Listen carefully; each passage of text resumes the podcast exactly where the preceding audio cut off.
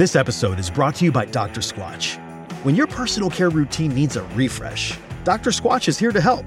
They have high performing natural products with no harmful ingredients that'll have you looking and smelling your best. Like the Bay Rum Soap and Deodorant. It smells delightfully spicy. And right now, they have an amazing offer for new customers. Get 20% off your first purchase of any amount or a subscription order by going to drsquatch.com slash Spotify or use the code Spotify at checkout. What's the most you've ever lost as the result of a mistake? An item of value, an opportunity, a relationship. Life is a series of decisions, many of them binary, each one offering potential paths that fate may take us down. Every action has an effect, every choice, a consequence. And sometimes, in the rarest of occasions, a person is presented with a life or death choice that will come to define them. That was the case for Senator Ted Kennedy in the summer of 1969 on Chappaquiddick Island in Massachusetts. Though the official account of what happened that night is somewhat muddled, the facts are as follows. Late at night, after a party, Kennedy set off down Chappaquiddick Road in his Oldsmobile. With him was Mary Jo Kopechne, a former campaign staffer for the recently assassinated Robert Kennedy. There was an accident. The car hit a barrier and flipped over into the water. Ted got out and survived, but Mary Jo was left trapped in the car. Ted Kennedy did not inform the police about the accident until 10 hours later when the car was recovered and Mary Jo's body was found inside. The initial reaction from the divers was that she hadn't actually drowned, she'd suffocated. And if Ted Kennedy had called the police immediately, she may still be alive today.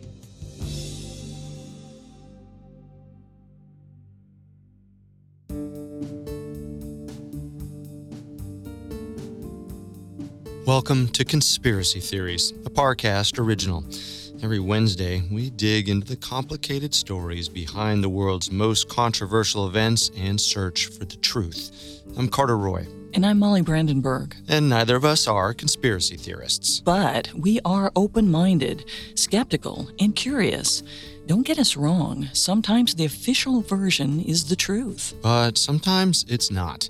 And today we're talking about the Chappaquiddick incident when Massachusetts Senator and one time aspiring President Ted Kennedy crashed his car into Poucha Pond and fled the scene, leaving his passenger Mary Jo Kopechne to die in the submerged vehicle.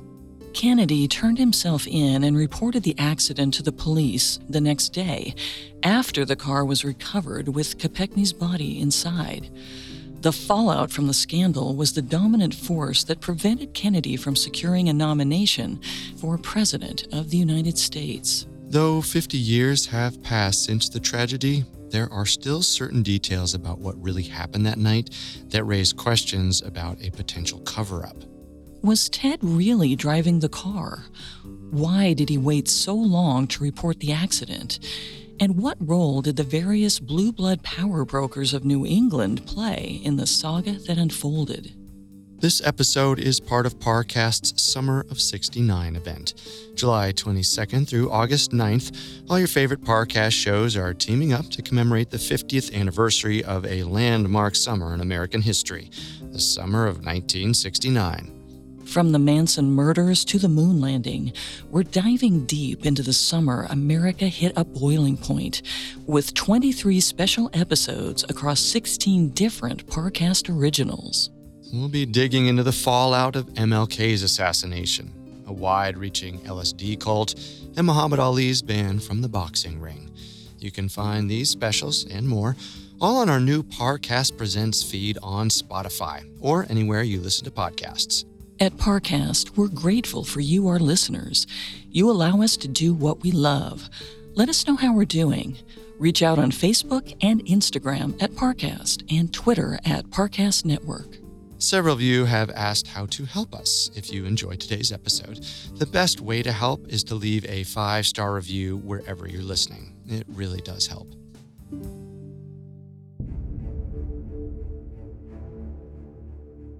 Scandal seems like a natural component of politics. For as long as America has been a country, the men and women who have sought the power and influence that comes with public office have opened themselves up to public scrutiny. The imaging and character emphasis that goes into making a successful politician strives for an ideal, perfect person. But a perfect person doesn't exist. And the history of American politics is, by and large, defined by figures whose personal flaws boiled over to tarnish their pristine public images. But the Chappaquiddick incident stands apart even from the most appalling public scandals, largely because it represented the final downfall of the Kennedy family. To truly convey how impactful Chappaquiddick was on the Kennedy family and the country, we need to first explore just how powerful the Kennedys used to be. America is a democratic republic. It's built upon the ideas of individuals elected by the people to serve the people. There has never been an American king, but for a large part of the first half of the 20th century, the Kennedys were probably the closest thing America had to a royal family. The family's patriarch was Joseph Kennedy Sr. Born in 1888, Joseph Sr. was a business magnate who made his fortune in the 1910s and 1920s through the stock market and the investments in Hollywood based movie studios, among other ventures. There has been a long standing, unconfirmed myth that Joseph Kennedy Sr. supplemented his already sizable fortune by smuggling liquor throughout the United States during the Prohibition period in the 1920s. This rumor has been debunked a number of times. Its prevalence as a part of Joseph Kennedy's legacy is largely due to historians who seek to find reasons why Joseph Sr. never ran for president of the United States. Joseph Sr. also didn't do much to distance himself from the rumor, especially after he secured the licenses to import liquor from England after Prohibition was lifted in 1933. By the end of the roaring 20s, Joseph Kennedy was rich, powerful, influential, and ready to take the next step in securing his legacy by becoming involved in politics. His political career seemed to get off to the right start. He first became embroiled in politics in 1932 as a supporter for Franklin D. Roosevelt's presidential campaign. After Roosevelt won, he established the U.S. Securities and Exchange Commission and appointed Joseph Sr. as its first chairman. Joseph Sr. only served in the position for a year, but his efforts to establish safeguards and regulations within the stock market made him a hero among investors. Joseph Sr. continued to thrive within Roosevelt's administration. He had the support of America's growing population of Irish Catholics, which at that point in American history were largely discriminated against by the Protestant majority. The highest office Joseph Sr. ever reached was Ambassador to the United Kingdom, a role he held from 1938 to 1940. Joseph Kennedy Sr. wasn't shy about his ambition to run for president in the 1940 election. His position as ambassador would have put him in a prime spot to go for the nomination. But his actions as ambassador would lead to his downfall. Joseph Sr. made a number of political blunders while representing America to the United Kingdom. This was 1938, during the buildup to the outbreak of World War II in Europe, and Joseph Sr. wasn't as hard on Adolf Hitler as many felt he should be. Joseph Sr. butted heads with Winston Churchill, who famously spent the lead up to World War II arguing that there was no negotiating with Hitler. Though he was the ambassador to the UK, Joseph Sr. spent a good deal of his time in London undercutting British interests by trying to establish a line of communication between the United States and Berlin. After the war broke out in 1939, Joseph Sr. took a staunch isolationist position and argued against American aid to the United Kingdom, even as its towns were victims of nightly bombings by German planes. And worst of all, Joseph Kennedy was a not so private anti Semite. As Nazi Germany furthered its horrific persecution of Europe's Jewish citizens, Joseph Sr. was quoted more than once saying something to the effect of, quote, they brought it on themselves. Joseph Sr. was not popular in Britain, and as war between America and Germany seemed more and more like an inevitability, his isolationist views came to define him as a defeatist non patriot. He wasn't outright fired from Roosevelt's administration. The party still needed him to rally the Irish Catholic vote for the Democrats, but he and the president had a falling out particularly after Roosevelt ran for and won his unprecedented third term. Joseph Sr. resigned as ambassador in 1940. He tried to right his political image by offering to throw his considerable wealth and influence behind the American war efforts, but his years of trying to appease Hitler had essentially made him persona non grata among the Allied leaders. He had no choice but to resign from politics and give up any hope of becoming the first Irish Catholic president of the United States. But Joseph Sr. wasn't a man to abandon his ambition so easily. If he couldn't become president on his own, he would make sure that his sons would. There's a religious verse about how the sins of the father are visited on the sons, but the same can be said of the father's goals. Joseph Sr. had four sons Joseph Jr., born 1915, John, born 1917, Robert, born 1925, and finally, Edward, known as Ted, born 1932. Joseph Jr., the oldest Kennedy son, was the one Joseph Sr. hoped would one day become president. To that end, Joseph Sr. groomed Joseph Jr. from a young age for a life in politics and Joseph Jr. took the role quite well. He attended Harvard Law School, his father's alma mater, but left in his final year to enlist with the Navy and fight in World War II. His plan, as he told his friends, was to run for the House of Representatives in the 1946 election, presumably after the war was over. From there, he would follow his own political star all the way to the White House. The plan never came to pass. On August 12, 1944, Joseph Kennedy Jr. was killed in action when his plane was shot down over England. Joe Sr.'s perfect son, his best chance to put a Kennedy in the White House, was gone. And so the pressure fell to the second oldest Kennedy boy, John. Up to that point, John F. Kennedy had enjoyed relative freedom in life, at least compared to his older brother.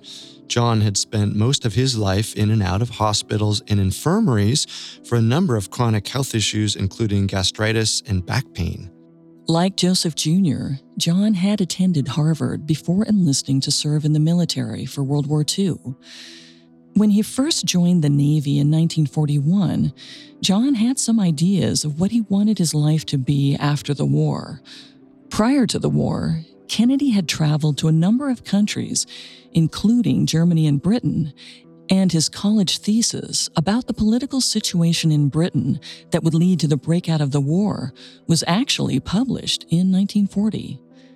John thought that this might be his calling as a political writer and reporter. But everything changed when his brother died. With Joe Jr.'s death, John was now the eldest Kennedy boy. And after a lifetime of being just to the side of his father's focus, John Kennedy was now Joseph Sr.'s main project in life. Joe was going to put one of his sons in the White House. And he did it. After World War II, Joseph bankrolled John's first campaign for representative of the 11th District of Massachusetts. John won and served in the House for six years. He successfully ran for the Senate in 1953 and served as a Massachusetts senator for seven more years.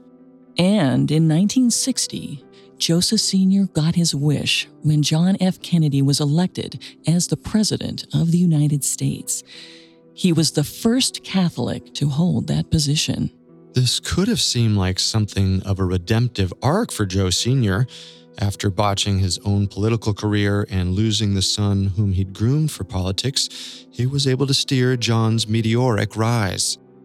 But the curse that some have rumored plagues the Kennedy family would not be satisfied.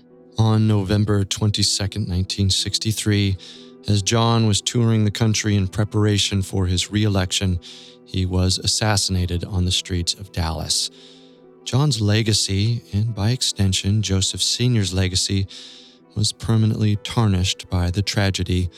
All that John had done and all that he might have done as president was doomed to be overshadowed by the killing. But Joseph Sr. still had more sons. With Joe Jr. and John deceased, Robert Kennedy was now the oldest Kennedy boy. Robert had served as the Attorney General under John's administration, and many Kennedy historians believe that Robert may have even been the choice for vice president in John's reelection campaign. And for most of the late 1960s, it seemed like Robert had a straight path to the White House. After President Lyndon Johnson announced he would not seek re election in 1968, Robert was the natural choice to lead the Democratic ticket.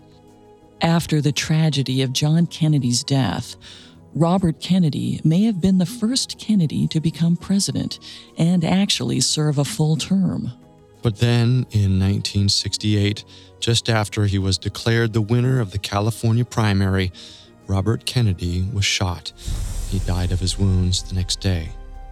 In the span of 25 years, Joseph Kennedy Sr. had lost three sons to violence. Ted, the youngest Kennedy son, who was only 34, was suddenly the heir apparent to the dynasty. All of Joseph Sr.'s hopes and ambitions rested on Ted's shoulders. The pressure was now on Ted to become the third Kennedy to run for president. But his political career would be maligned by scandal long before he ever got the chance. Up next, we'll discuss the events of July 18, 1969, and the death of Mary Jo Kopechne. Now, back to the story. By the end of 1968, three of Joseph Kennedy Sr.'s sons had died. Joe Jr., John, and now Robert had all been killed before they could fulfill the extent of the ambition their father had. Joseph Sr., perhaps due to his own botched intent to become president, was adamant about putting the Kennedy boys in the White House. He had succeeded with his second son, John, but John's political legacy was permanently interrupted when he was tragically assassinated in 1963. With Robert dead as well, and just as he seemed to be on the cusp of kicking off a successful presidential campaign, the weight of the Kennedy name now fell to the youngest Kennedy son, Ted. Edward Teddy Kennedy, born 1932, wasn't exactly the black sheep of the Kennedy family.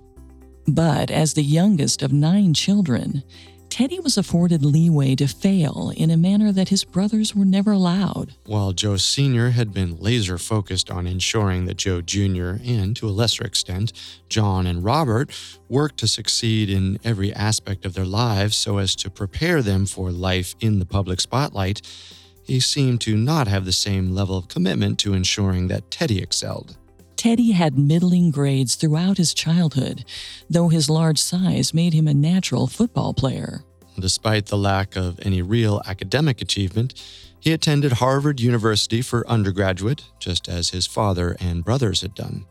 Sometimes a name is more important than a transcript. Teddy was in his freshman year in college while his brother John was serving his first term in the House of Representatives that, combined with the family's already notable profile across American news and politics, meant that there was a public spotlight on anyone with a Kennedy name.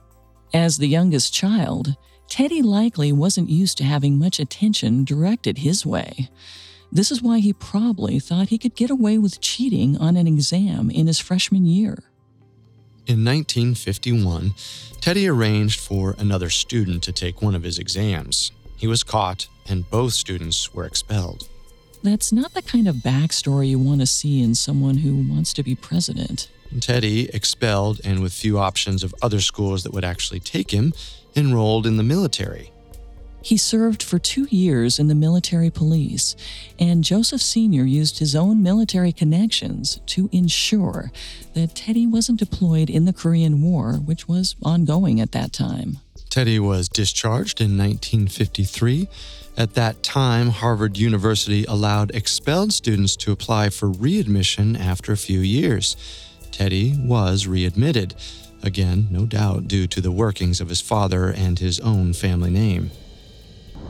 Teddy graduated from Harvard in 1956 when he was 24, but he was rejected by Harvard Law School due to his poor grades and the prior expulsion. The academic dishonesty on his record should have prevented him from getting into most law schools, but he managed to follow in Robert's footsteps and attend the University of Virginia School of Law. As he had for his entire life, Teddy performed middlingly in his academics, though in law school he started to develop a reputation for his strong oratory skills.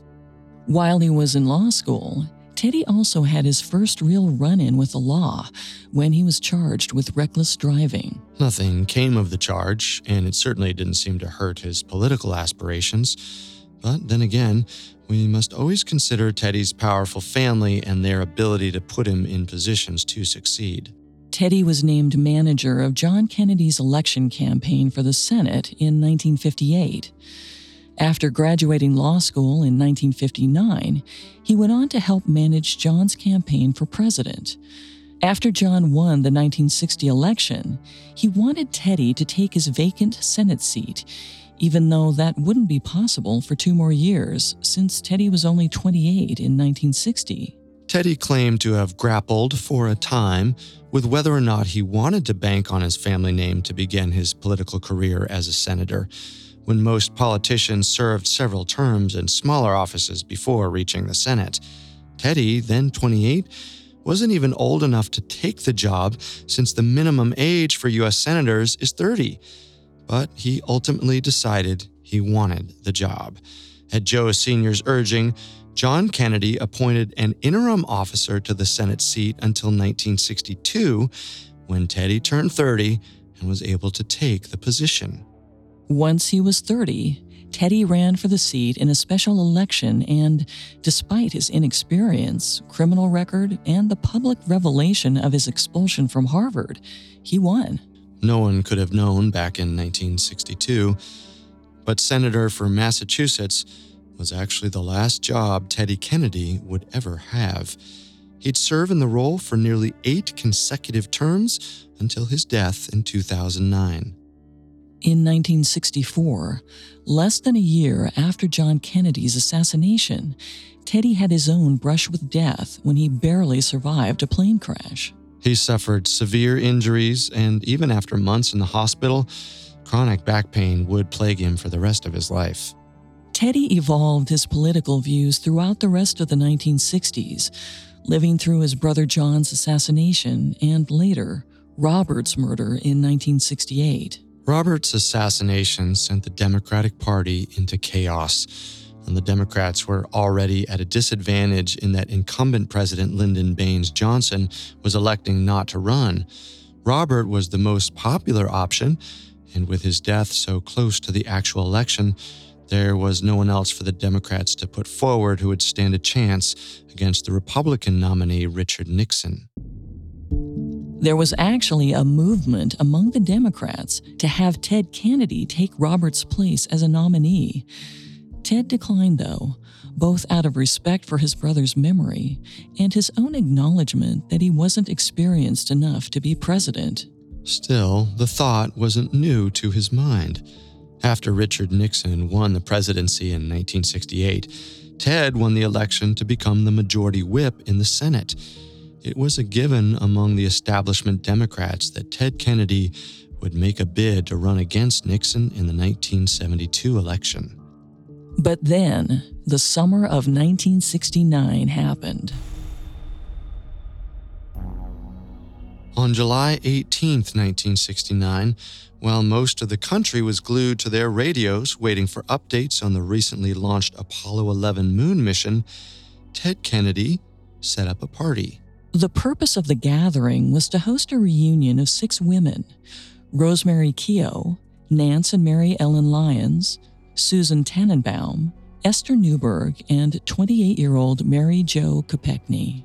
These women had all worked on Robert Kennedy's presidential campaign and had come to be known as the Boiler Room Girls due to the windowless room they all worked out of on the campaign.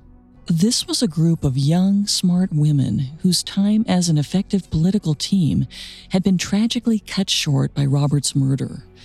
They had reunited a number of times prior to the July 18th gathering. The party was hosted on Chappaquiddick Island, a ferry accessible retreat east of Martha's Vineyard. In addition to the Boiler Room girls, six men attended, including Ted Kennedy, his cousin Joseph Gargan, and Paul Markham, the United States District Attorney in Massachusetts. As the party started to wind down, Ted prepared to leave. His wife, Joan, was pregnant at the time and bedridden due to her two previous miscarriages, and Ted was ready to return to her. He started making the rounds to say his goodbyes at 11:15. On his way out, he passed Mary Jo. Mary Jo was staying at a hotel near Ted's and she asked if he could give her a ride back. Ted Kennedy didn't normally drive himself. As a wealthy senator, he had a chauffeur for most of his transport needs. Ted's chauffeur, John Crimmins, was actually at the party that night. When Ted saw that John was still eating and enjoying himself, he asked for the keys to his car and told John he'd drive himself home. The rest of the guests were too preoccupied with the party to notice Mary Jo leave with Kennedy. When they realized she was gone, they all assumed she had left on her own. Ted and Mary Jo climbed into Ted's black Oldsmobile and started off down the narrow, unlit, paved road that would take them to the mainland. For Mary Jo, it was the last time she'd set foot on dry land. Next, we'll discuss the death of Mary Jo Kopechne and the fallout of Ted Kennedy's actions after the fateful crash. Now, back to the story. On the evening of July 18, 1969, Ted Kennedy left a party on Chappaquiddick Island in his black Oldsmobile he had a passenger, Mary Jo Kopechne, whom he was giving a ride home. Ted didn't normally drive himself. He had a chauffeur, John Crimmins, but he chose to take the keys and drive his black Oldsmobile himself that night. According to Ted's later testimony, he left the party with Mary Jo at around 11:15 in the evening. Chappaquiddick was a popular destination in part because it was secluded and as such, a number of its roads were unpaved and unlit. Shortly after driving away from the party, Ted made a wrong turn and started down Dyke Road, which at that time was an unlit, unpaved road that led to a dead end past Dyke Bridge. In 1969, Dyke Bridge did not have a guardrail. Ted was driving too fast to stop the car once he caught sight of the narrow crossway. He lost control of the Oldsmobile just before he hit the crossing. The car shot over the edge and hit the water. The car sank quickly as it filled with water. The momentum from the fall off the bridge caused it to turn over before it finally landed at the floor of Poucha Pond. Ted had hit his head in the crash. He was panicked and struggling as the car filled with dark, cold water. Mary Jo was screaming. She was stuck. She couldn't get out. Ted managed to free himself through the car window and swam up to the surface. As he gasped for air, he realized that Mary Jo had not followed him. She was still stuck in the car. Ted swam back down to the car to try and free Mary Jo. But it was dark, and the only source of light was the distant moon and the murky shine of the submerged car's headlights. He swam down to the car but couldn't get back in to reach her. He went up for air again and swam down again. He repeated this a number of times until the horrible truth finally dawned on him. He couldn't free Mary Jo. And so many minutes had passed that by now she had surely already drowned. Soaked and disoriented, Ted swam back to shore. And this is, as the story goes, where his actions shift from the understandable to the unforgivable. Ted sat on the riverbank for a few minutes, likely recovering from the shock, the cold, and the exertion of trying to reach Mary Jo in the car. Then he went home. Looking through the records of what was going on at Chappaquiddick that night, Ted almost certainly walked past the Dike House, aptly named for its location on Dike Road. On the night of July 18th, the Dike House's front porch light was on. Someone was home. But Ted Kennedy walked right past it. He didn't go to the house to try and use the telephone to call for help. It was just over a mile back to the cottage where the party was still in full swing. Ted also passed a fire station where he could have rushed in to ask for help. The cottage was actually across the street from the fire department, meaning Ted would have walked right past the building on his way back to the party. Again, he didn't alert emergency personnel about what had happened. Once there, he summoned his cousin Joe Gargan and his friend Paul Markham. Ted told these two men what happened. Together, the three of them drove back to the crash site. Markham and Gargan both stripped out of their clothes before diving in to try and recover Mary Jo.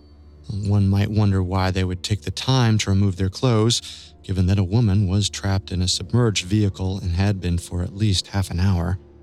Of course, neither of the men could speak as to why they did it. But consider the fact that they'd have a hard time explaining away wet clothes if anyone saw them later, and you can start to connect the dots. Like Kennedy, the men couldn't reach her. The water was too dark, and the car was at such an angle that they couldn't get inside it. The men spoke in hushed whispers as they walked to the ferry dock on Chappaquiddick Island. Gargan and Markham made it clear, in no uncertain terms, that Ted should call the police immediately. Ted agreed, said he would, and then jumped in the ocean to make the swim back to the mainland. Ted reached his hotel after 2 in the morning. Close to 2:30 a.m., after he had showered and changed into dry clothes, Ted approached the innkeeper and stated that he'd been awakened by some noise. In doing so, Ted seemed to have created something of an alibi for himself. Gargan and Markham met up with Ted the next morning at 8 a.m. They were both furious to find out he had not kept his promise to tell the police about the accident. We can't know what was going on in Ted's head at that moment, but his actions would seem to be those of a man who was hoping that that car simply wouldn't be found. At that same time, as the tide was moving out, a fisherman and his son spotted Kennedy's car submerged in the water. The police were called, and at 8:45, the captain of the Edgartown Fire Rescue, John Farrar, was summoned with his diving gear to swim down into the car. He found Kopechne's body in the passenger seat. They recovered her within 10 minutes and ID'd the license plate to find that it was registered to Ted Kennedy. Close to 10 a.m., Ted received word that police had found the car and the body. Over 10 hours after the accident, Ted Kennedy appeared at the Edgartown police station and reported the incident. In his official statement, Kennedy confessed to crashing the car and stated that he was both exhausted from his attempts at trying to save Mary Jo and in a state of general shock from the accident itself. This was why he failed to report the accident immediately. Ted claimed that he came to his senses after getting a few hours of sleep and that he contacted police immediately afterwards. Kennedy appeared in court a week later on July 25th on charges of leaving the scene of an accident. In the week between the incident and the court appearance, the details of what had really happened only became muddier and muddier with questions. How did Ted accidentally turn onto Dike Road? The turnoff required a driver to make a deliberate right turn from a curving paved road. Ted and Mary Jo had likely driven that route a number of times just on that day. Why did Mary Jo leave her purse and keys behind at the party if Ted was supposedly taking her to her hotel? Ted later claimed that he suffered a concussion as a result of the crash, and that contributed to his inability to think straight or make rational decisions. But then, how was he able to swim back to the mainland to reach his hotel? A concussion can cause disorientation and fatigue, neither of which you want to be dealing with if you're planning on making a long night swim. Plus, Ted still suffered from the chronic back pain brought on by the plane crash he'd been in five years before. Could he really have made that swim if he wasn't of sound mind? And finally, who could account for the testimony of Deputy Sheriff Christopher Look? Look had been working on the night of July 18th, and in the fallout of the accident, he testified to seeing a car on Chappaquiddick Road that matched the description of Kennedy's Oldsmobile. The character's look recalled from the license plate also matched with Kennedy's. The smoking gun here is the timeline. Look reported seeing this car at around 12:40 a.m. Yet Kennedy testified that he left the party with Mary Jo at 11:15, and people at the party corroborated this. If everyone involved was telling the truth, that would mean that Ted and Mary Jo were in the car for over an hour before crashing just a mile away from the party. So, what happened during that hour? The incident and Ted Kennedy's involvement was a national news story, though it received less attention than it likely should have. Remember, at that time, the entire country was fixated on the impending moon landing, which would occur on July 20th, 1969. At the July 25th hearing, Kennedy pleaded guilty and was sentenced to a two month suspended jail sentence. In other words, he got a slap on the wrist. That same night, Ted went on TV and delivered a prepared statement. In it, he clarified that he had not behaved immorally with Mary Jo, meaning he was not engaging in an affair with her. He wasn't under the influence. He had no excuse for his failure to report the accident other than his shock and confusion. He concluded his statement by asking his constituents in Massachusetts to help him process what had happened, but clarified that the decision to resign from the Senate would be his to make. And he didn't make it. As we've said, Ted Kennedy occupied his Senate seat until the end of his life in 2009. But there was significant fallout due to the highly publicized scandal. To be blunt, the Chappaquiddick incident of 1969 is likely the sole reason that Ted Kennedy never became president. Despite the PR black mark against him, Ted was reelected by an overwhelming majority to his Senate seat in 1970. It was widely assumed he was going to confirm the rumors and run for president in 1972, but he didn't. Ted Kennedy was, at least on the national stage, inextricably linked to the Chappaquiddick scandal. In 1974, he once again made the decision not to run in the 1976 election, in part because he knew the scandal would dampen his chances.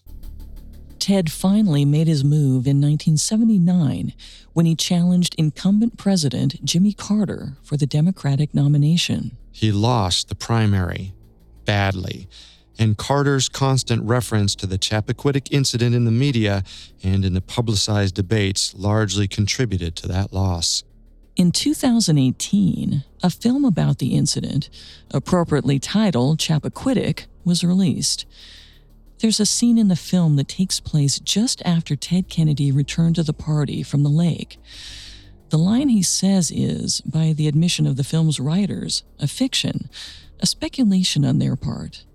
But they justified it by claiming they looked into what was known about the man himself and what was likely going through his head at that time, and they wrote the line based on that foundation of research. In the film, when Ted Kennedy first summons Joe Gargan and Paul Markham, he tells them bluntly, I'm never going to be president. He may not have said it in real life, but the sentiment is true all the same. Ted Kennedy passed away in 2009.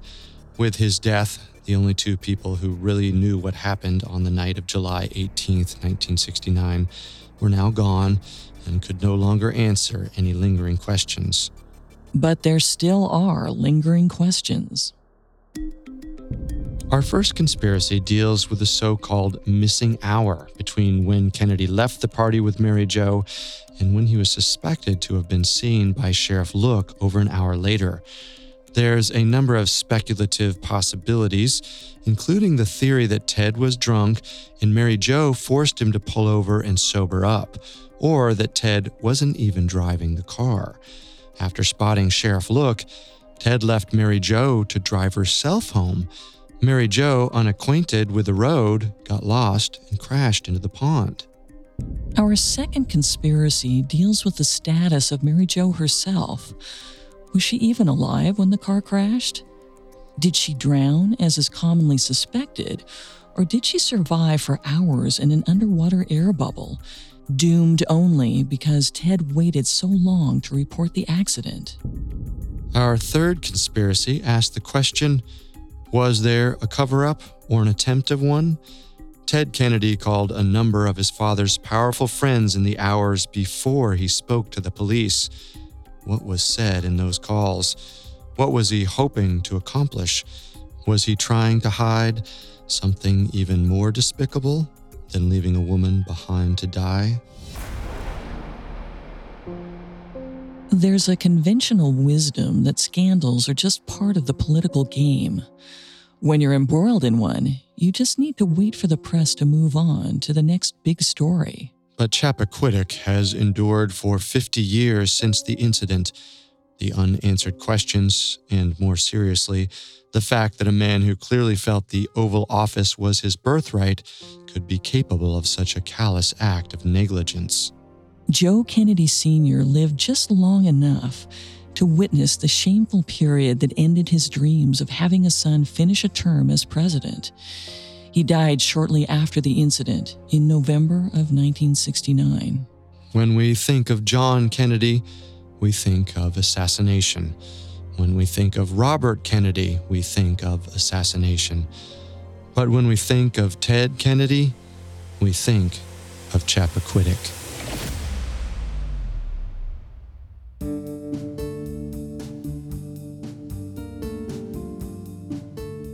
Thanks again for tuning into our Conspiracy Theories Summer of 69 special.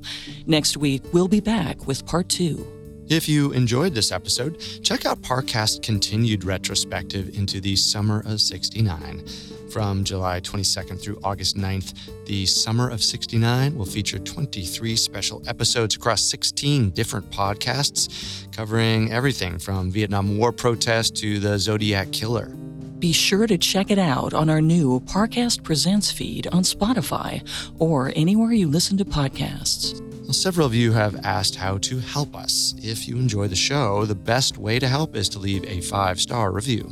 And don't forget to follow us on Facebook and Instagram at Parcast and Twitter at Parcast Network. Until then, remember the truth isn't always the best story. And the official story isn't always the truth.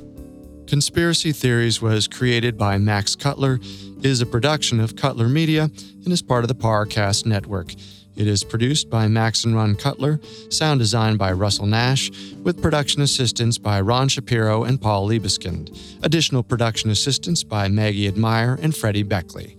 Conspiracy Theories is written by Colin McLaughlin and stars Molly Brandenburg and Carter Roy.